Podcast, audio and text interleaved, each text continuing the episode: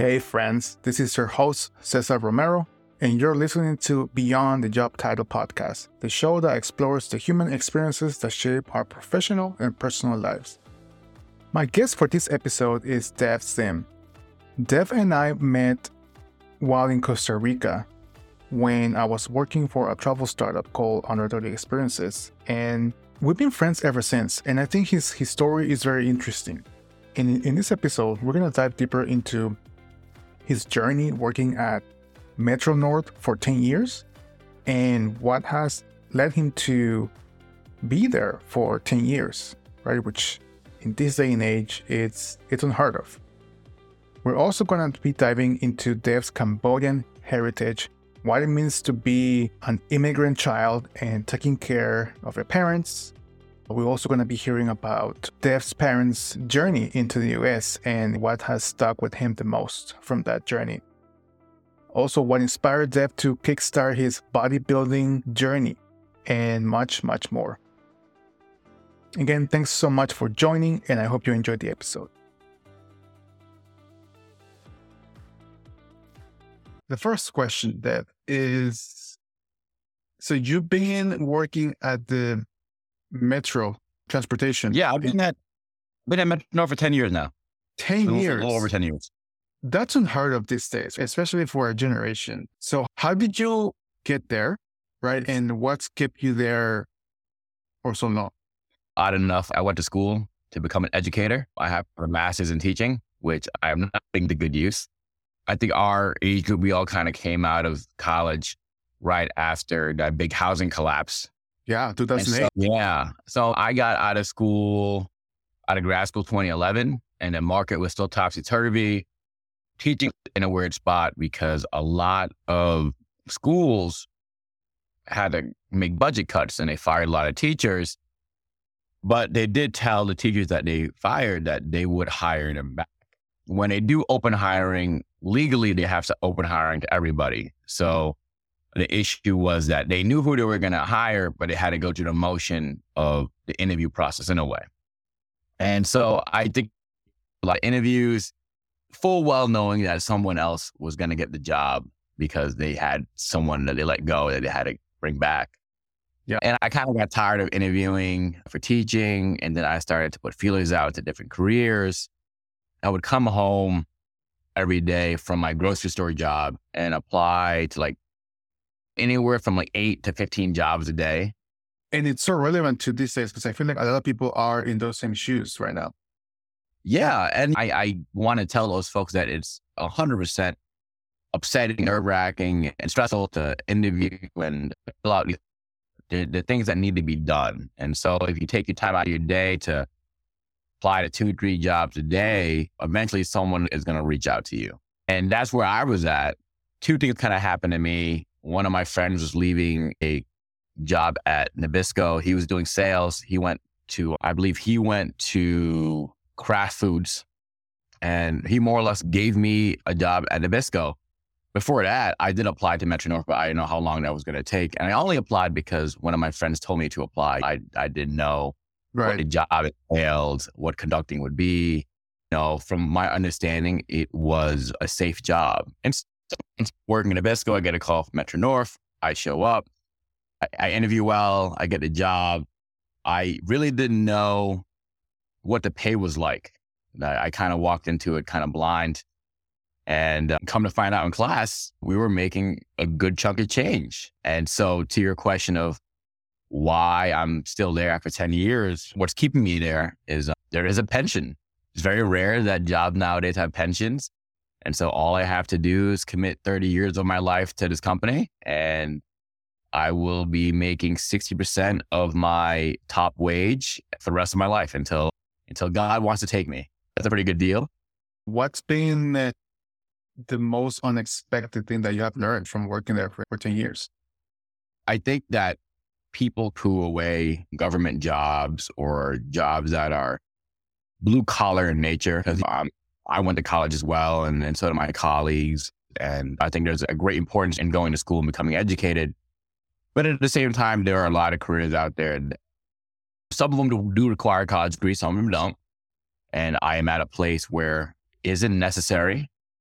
it does help, but it's not necessary. And it's surprising that for me being there, that like I could work at a company or, or a workplace that for the most part, day to day is low stress and have enough free time to myself and pays quite well. I think that's the most surprising thing. And I think a lot more people, if they just kind of, um, I think people have a very blinders mindset. Like they come out of school and then they have a career to have their mindset on. Like if you go to school to become a pharmacist, that's a whole different story. You're going to become yeah. a pharmacist, right? But if you're going to school and you have a, a very open-ended liberal arts degree, business degree, you can go go anywhere. And I think sometimes it it takes biting the bullet and just trying something out for a little bit. And I'm not saying that people who come work at Metro North like absolutely want to stay. Some people end up leaving. I've had some colleagues leave, but I think 90% of the people that come decide that it's a well-paying job. They can take care of their families and they'll have the free time to do what they want to do. I think that's the ultimate flex. No stress, decent pay, and you have time for yourself. And there's a lot of people I know that they're in high stress jobs. Sure, the pay is good, but man, they don't have time for themselves. They don't have time for their families. They're burned out. And if they're honest with themselves, they're probably, if given the opportunity, they they would probably just quit that job, even though it's high pay with that. So I think, uh, yeah, that's a good deal, man. There are job like so. I work a very like relaxed conductor job. There are conductor jobs that work. I was looking at the book yesterday. There's a job that works 14 hours, but 14 hours away from home is 14 hours away from home. And I think that job, I don't want to go into in, in high detail, but it's close to 200K.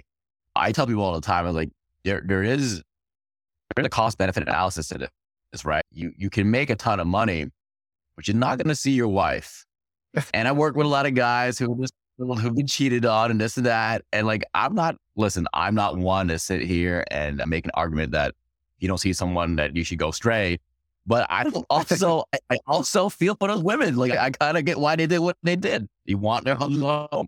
I'm not blind to that. So there has to be a balance. You have to balance your life out. And there are consequences on balancing your life out yeah, at the end of the day, what does matter? What matters more to you? I think that's an important question. Now, you have a Cambodian heritage, right? And your parents migrated, right, from Cambodia to the United States. What do you remember the most? Or what's been the story that your parents have shared about their journey to the US that has stuck with you the most? I, I think a lot of Asian folks in this country, second gen, or even third gen have a lot of stories that have been passed on to them. I know that the Cambodians, the Vietnamese, the Laotians, there are, we consider ourselves people who have survived a lot of conflict and a lot of people. You look at other Asian groups that come to America, like the Chinese or Koreans or Japanese, they, for the most part, those folks came here under peaceful pro- pretext and mm-hmm. they had change with them when they came for the Cambodians, the Vietnamese, and the Laotians, we came here after a conflict kind of stemming from the Vietnam War, the internal conflicts in Laos, the internal conflicts in Cambodia. And a lot of folks came here with really just the clothes on their backs and pretty much penniless. So my my parents, they came here in the early 80s. They survived the communist regime of the Khmer Rouge that lasted from 75 to 78 78 and the Vietnamese invaded, which sounds like a bad thing, but it was actually a good thing that Vietnamese invaded. They, uh, they freed the Cambodians from communist rule, but that was just part of it. A lot of people had to, in order to flee, they had to go into Thailand to find refuge. And the journey there was, was kind of crazy. My dad told me there was a very small path that you had to take from Cambodia to Thailand, maybe three feet wide. And wow you had a time to run because there would be communists patrolling the area, there'd be landmines. And so you had a kind of like time when the communist troops would not be watching. And then you, when you ran, you had to watch each other's footsteps because you kind of had to put your feet where the other person put their feet. And, it, and like, it's not like you just ran, it was a clear field and you could just kind of see where landmines are.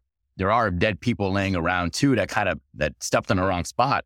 So you're trying to jump over bodies and touch and go and watch everyone else's feet. My my mom, she made the, the journey with my grandfather because when the communists took over, it kind of spread. They didn't allow the families to stay together, so families were broken up into different camps. My grandfather found my mother first, and made a journey with her to Thailand. And one of the stories that sticks with me is that she was walking with my grandfather and they only had one pair of sandals. And the sandals were made from old tires, kind of like, like an old country. Like, and, and I know a lot of folks in South America do the same thing. They'll take old tires and cut sandals out of them. And they were, they would split the shoes. Like they would like have, you know, she would wear them, then he would wear them, she would wear them, and he would wear them.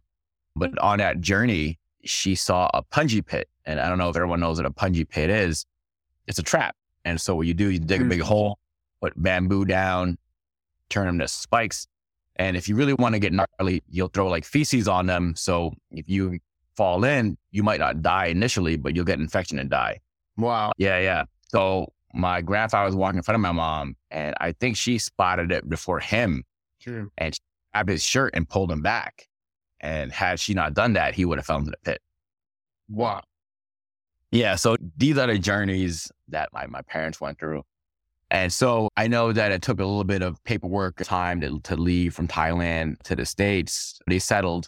It's funny when you settle in America and you're a refugee, they don't put you in a nice spot. So my dad was settled in uh, somewhere in Rhode Island, I believe like around Providence. It was like a hood. And then a lot of refugees, my mom's family ended up in Revere, Massachusetts. And it's funny too, because growing up, I used to play with my cousins in Revere and you would see immigrants show up, right? So uh, I saw the Albanians come through. And then as we got older, we saw like Pakistanis and Afghanis come through.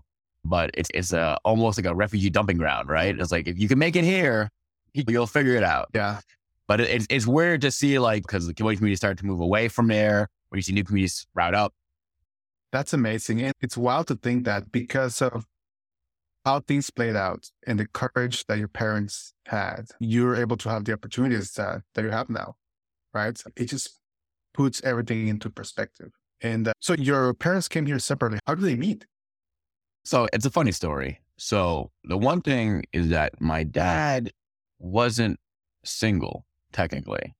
so the communist regime, when you were when they were running the country, they had a few they had they wanted young people to either enter the military or get married and have a family. I, I guess just to, to increase the population size. And so my dad was forced to marry a lady, I believe in his hometown. And he did it because he had to do it. He had a few kids, but I think when he was escaping, he tried to get her to come to the U.S. with him, but she didn't want to go. And he, I guess he came, he went back and forth for her a couple times, and she didn't want to leave. And he's like, "Listen, I'm my my life is not very safe in his country. And so he had to leave. And I believe he did the right thing and tried to get her to leave with him, but she wouldn't go. So when he came to, to America, he wanted to, uh, to get married. And so he asked a few friends if he knew any good families. And then so one of his buddies, like, we actually know a family out in Massachusetts. They're a nice family. If you want, we can set up a, a meeting. And so he is a funnier story is that my dad wasn't supposed to marry my mom. My grandparents had four daughters and two sons. And so they were going to pair my dad up with the oldest one, my aunt. And my aunt would not leave her room. She's like, no, this is absolutely crazy. I'm not doing this. I'm not doing this. And so my grandparents were like, hey, all right, you, Mallory, the next one, go out there. And so my, my dad describes her as this little dark girl that came out of the room because my mom used to go, because Revere is like pretty close to the beach and it is the ocean. So she used to go out the, to the beach and like pick up clams and crabs and just like bring them home to harvest and then everything else. And so she got really dark. And so he called this little dark girl. And so she made lunch that day and he was like, that's the one. Yeah, that that's it. And so if you see my parents' wedding video, it's just this very disgruntled little lady and this very happy man. And it was an arranged marriage, Drew, and they're uh, 38 years. Will be like I think June or July. But yeah, so I guess it worked out. and one last thing here, and then I want to switch into one of your passions and hobbies. And I know recently your dad went through health experience and from what I understand, he's in a better place now. He's recovering. And I wanted to ask you if that shifted your perspective or, or any insights that you got from helping your dad through that experience, right? Of, of going through that health experience. Yeah. So my dad just came out of a double bypass. I, I think it's one of those things where like your parents get older. I think it's been ingrained in me that it's your duty to to help your parents. So like it or not, or grudge it or what have you, some people might. For me, it's just duty, right? Even if I was like a ho- more horrible person or even a better person, it wouldn't matter. It's just duty. I have to do it. Think about it being um, an immigrant. yeah, I think that's part of the immigrant experience, right? Is that we're taught certain cultural values for better or for worse. And we kind of have to ad- ad- adhere to them. Yeah. You know, and my, the one thing my dad, me and my dad got into a fight maybe a couple years ago. And he looked at me and without like, without raising his voice, he's like, I used to change your diapers. And I was like, fuck. That's true. So I was like, like, what are you going to say to that? That's a pretty good comeback. I got um, nothing. I got nothing. I got nothing. And so it's, my dad's pretty independent. It's weird to see him in such a vulnerable state. Yeah. But I don't mind taking care of him. I, I know that he appreciates it. And I think that people should do the right thing and take care of the parents. Yeah. I think for me, biggest thing that, that I got out of it is just that we we should do our best to take care of the people that that we care about. Right. Yeah. And, which is nuts because in the States the culture is you send them to a what do you call those return? Uh, yeah, a home, a, a nursing home. Yeah, right. And yeah. I don't know, that never sat well with me. I've seen it done in a positive fashion and I've seen it done in a negative fashion. So my right. mom used to work in nursing home. And when I was a kid, because it was close to like where we lived, I would always just beat her my mom because like I would get off the bus and she would come mm-hmm. real quick. And then I spent a few hours there while her shift ended. And when I was in high school, I worked in a nursing home for a year or two as well, doing dietary, making sure the folks got the food. And so I spent a lot of time in nursing homes with people that weren't my kin. And my mom, when she worked in nursing home, she took really good care of people. And when I was there, I tried to do my best to, to cheer those folks up. And there was one woman, and this is the only person that I saw that was uh, cared for in, in, the right way. Older Asian lady. I, she, she might have been Korean or Chinese, but uh, her family used to pick her up every weekend. So she would never be there Saturday and Sunday, but she would be there Monday through Friday and all because they had to go to work. So they couldn't take care of her while they were at work. And so for me, it was like, oh, sure, it's still five days in a nursing home, but she had someone to, something to look forward to. She always went home on the weekend with her family. And, and I think that was, if you're going to do something in, in that way, I think that's the most positive way you could do it because at least she's home with her family. And at least every week she has something to look forward to. She's yeah. not stuck there like, like a prisoner. Yeah. Uh, I you see people rotting there, and like I don't want to be in a nursing home. God, God forbid. No, I, I heard stories of people die more of loneliness than anything else. I've watched people just in there, just older woman. I used she used to be one of my my patients. I used to like when I was dietary. She was at one of my tables, so I you'd have I would have to uh, bring food to her, and she would just cry, and she just wouldn't eat. And I would sit down with her and try to get her to eat, and sometimes it works, and a lot of times it didn't. But she just she missed her husband, and she had no one else. And it's sad. And the reason why I sat with her too was because of like, this is, I felt bad for this woman. I didn't want this woman to sit there at a table by herself. Yeah. A lot of um, people talk about how working at nursing homes is gives you a lot of perspective into things that to look ahead, but also things that you want to avoid in terms of regret, in terms of this is not how I want to spend the last few years of my life, right? So did you find that to be the case for you? I, I think part of my planning financially and part of my fitness journey is to make sure that I'm capable and wealthy enough to take care of, of myself and my family when I'm at that age, right? And I think that like it it's twofold that one you should be able to take care of yourself and take care of your body so that nothing like that can happen. And I think that takes a little bit of foresight and planning. And then I think two people around you should care about you enough to never want to see you like that. So I'm always going to put the onus on the individual. I think always. people could do better and take care of their bodies and drink less and exercise more and all the good things. So at what point in your journey you realize, hey, working out, lifting weights, bodybuilding, this could be a thing? And the second part of that question is similar to when we started this interview about the longevity, right? What's kept you so disciplined with working out? It's funny because I think a lot of people have very positive feelings on why they're doing what they're doing. I grew up uh, pretty obese as a kid, um, yeah. and I was picked on and everything else. And I think I, I had a conversation with myself and, and I was quite upset at how it looked and how people treated me. And I decided at an early age to to start losing weight. And it wasn't like the best way of losing weight. I, I, had an eating disorder for about a year. Yeah. I wasn't eating well. You know, what kicked it too was I was too skinny. And then I started losing hair and I was like, all right, I got to figure out how to actually like, do this right. Mm-hmm. And then so my mom bought me a bench and everything else. And that's what kind of like Hey, how do, you, how do you convince your mom to buy you a bench? So my mom knew I needed to lose weight. Uh-huh. She was also worried about my health. Yeah. And so she didn't know what to do. So she was like, Hey, listen, I'm gonna I'm gonna buy you a bench. And then maybe you can work out, maybe you lose weight. She didn't know what she was doing either. That's amazing her, though. Yeah. Her fix is, hey, here's a bench and here's some weights. A bench. And, and I think I fell in love with it because it was like I did overeat but as I started to figure out my diet, I, started to eat more more normal, yeah. more of a normal diet. And when I started to lift weights, I was like, okay, I'm getting stronger and I'm actually putting on muscle. Maybe I keep doing this. And it just kind of stuck, right? Like I'm not gonna say that body dysmorphia doesn't play into it and that I don't have it because I still do.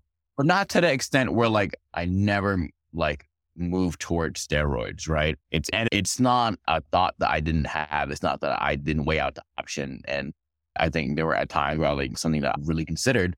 I looked at all the uh, the pros and cons, and there's a lot more cons than pros. So I never went there, but I I kind of stick to it just because I really do value aesthetically how I look and how I feel. So you use a negative emotion as a driver to spark that change, right?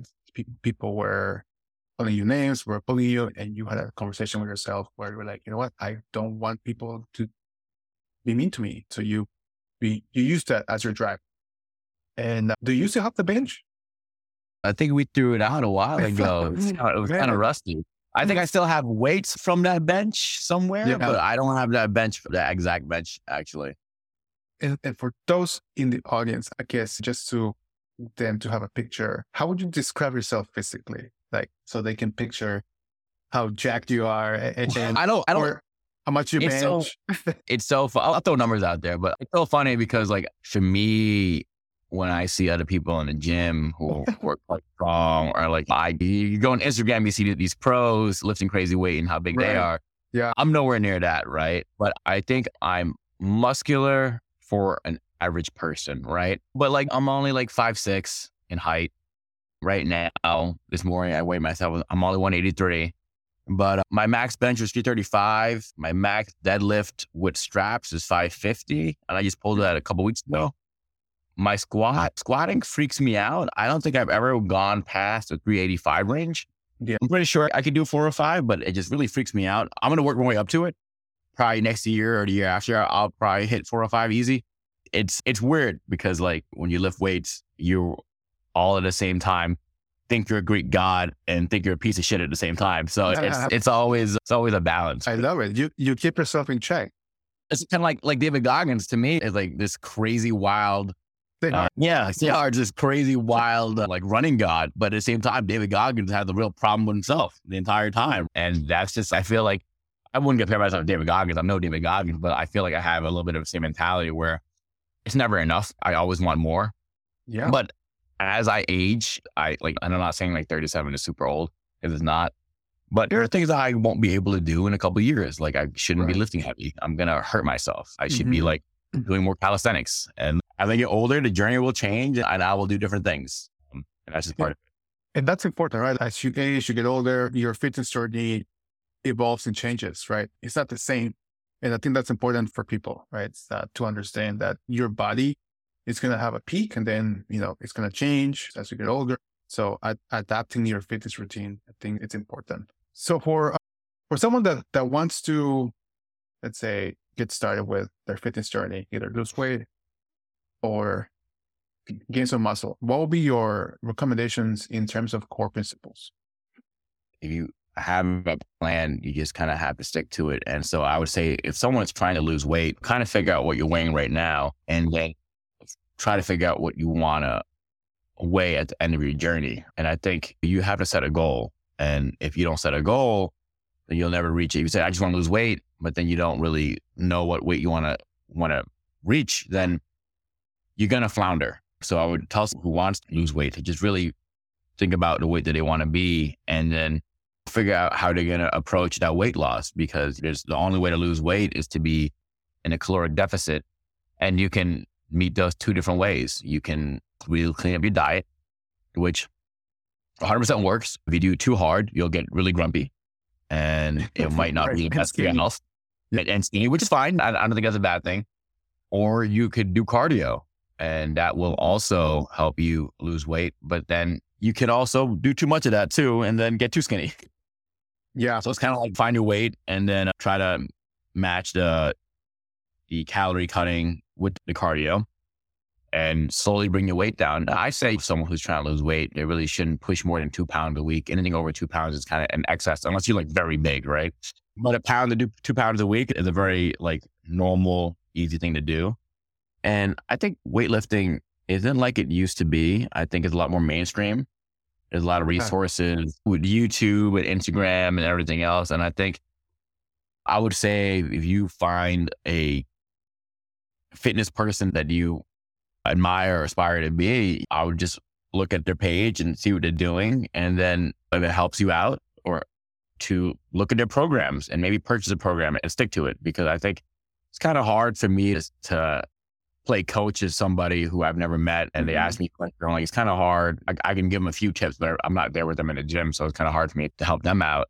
Yeah. But I think if, you know, someone like Jeff Nippard, I watch him on YouTube, he seems to really know what he's doing. He's got pretty good programs. Someone like Dr. Mike Israetel has a lot of good mm-hmm. programs and he's hilarious to watch too. So if you, he's just, he's a fun guy to watch and laugh, but very serious, very science based. And I think guys like that will kind of put you on, on, on a good path of being real with you, but also teaching you how to gain muscle. Yeah, no, that's it's so important. And I know what you said about, hey, I don't, I don't have a person in front of me, so I can give advice. But in terms of content and programs, there's a ton out there. And I think right? That at the end of the day, the hardest part is going to be the consistency of sticking with a program, which let's be yeah, honest, that's where people yeah. fail. Hundred percent, and that's the thing is, I know we all have busy lives and children to take care of, and jobs wives. and wives and hobbies and, and everything else. And I think it's just like I, for me to compare myself to to like you, you're a dad. It's a lot. It's a lot more different. I don't have children yet, so my time is a lot more more open. Yeah, um, exactly. But I think schedule. Yeah, hundred percent. But I think that squeezing in an hour and a half a day, maybe in the beginning or the tail end of your day, I don't think it is impossible for most people to do. I think if you wake up and everyone's still asleep and you can squeeze in a half mile, like a half hour of running, you should squeeze in a half hour running. And then maybe when everyone's wi- winding down at night and your kids are off to bed, your wife's ready to go to sleep, you sneak out and hit the gym for an hour and come back home, I, I don't think anybody's going to miss you during that time too.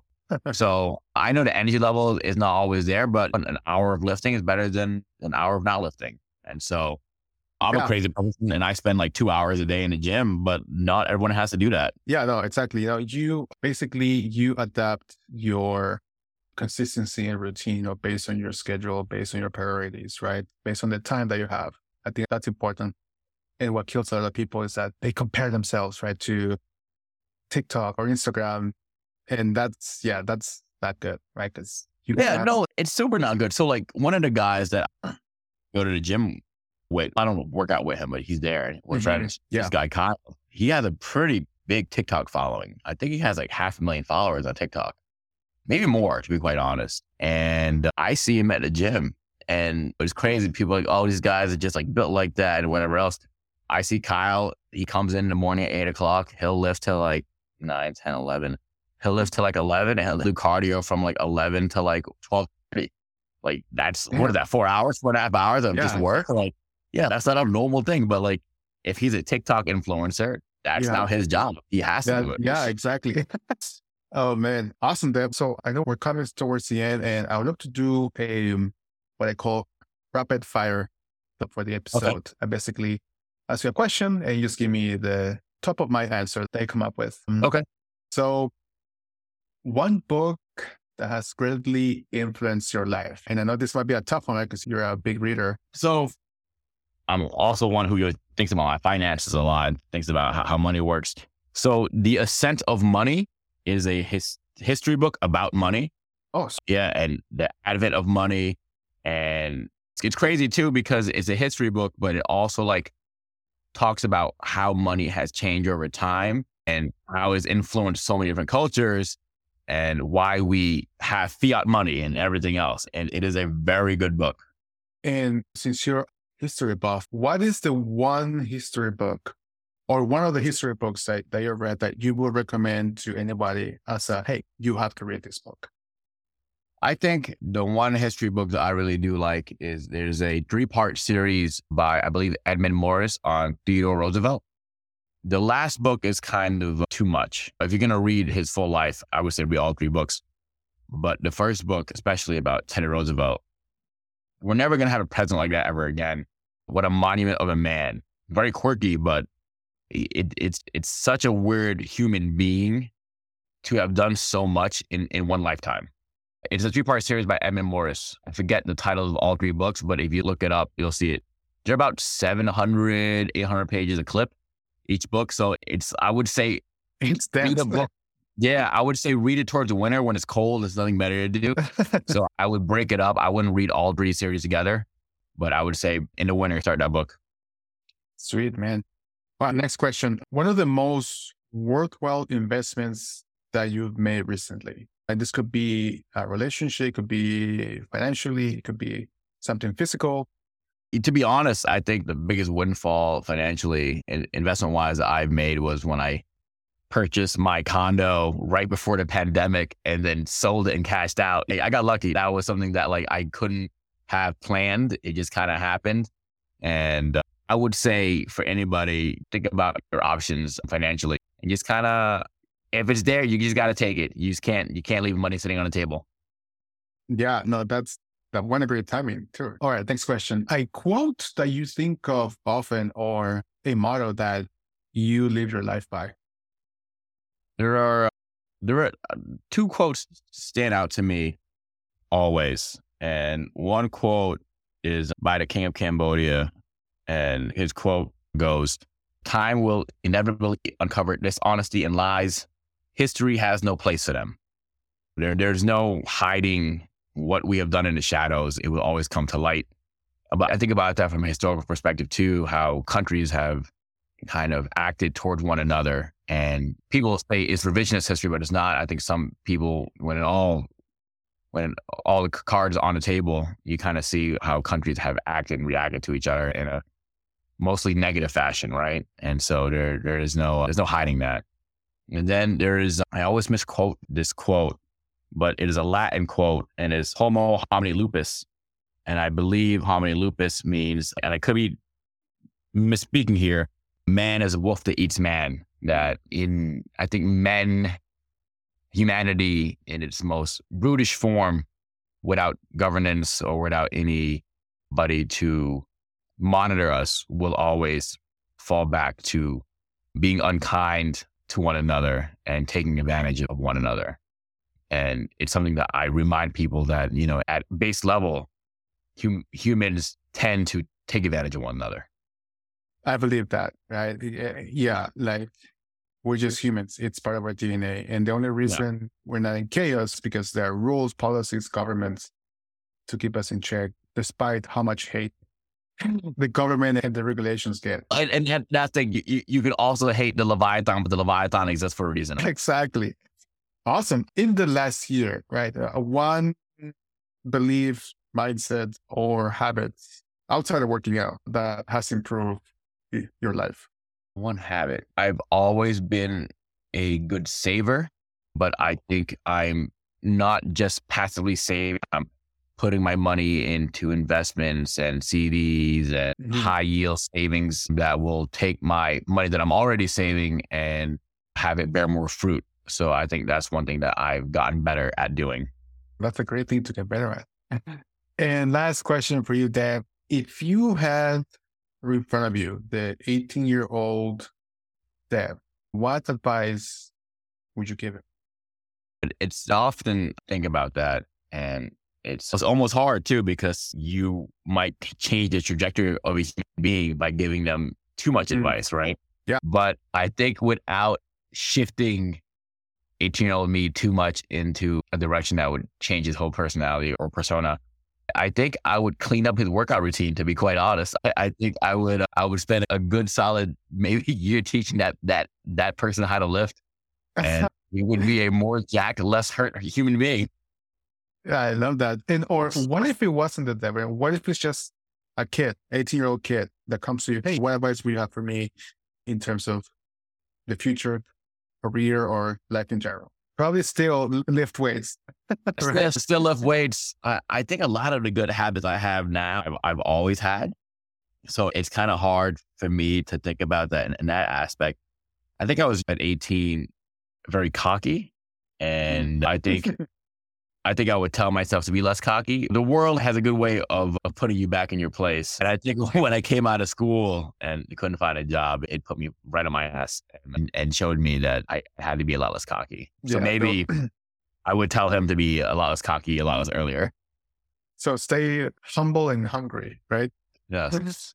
Dev, so thanks so much, man, for coming on the show, share a little bit more about your journey in life and work and yeah, I know it's great catching up. And yeah, man, I'm looking forward to maybe we do an episode where we dive deeper into what specific aspect of your life. But uh, yeah, for now, thanks so much, man. I appreciate it.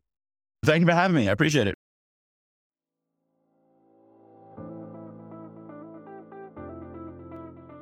All right.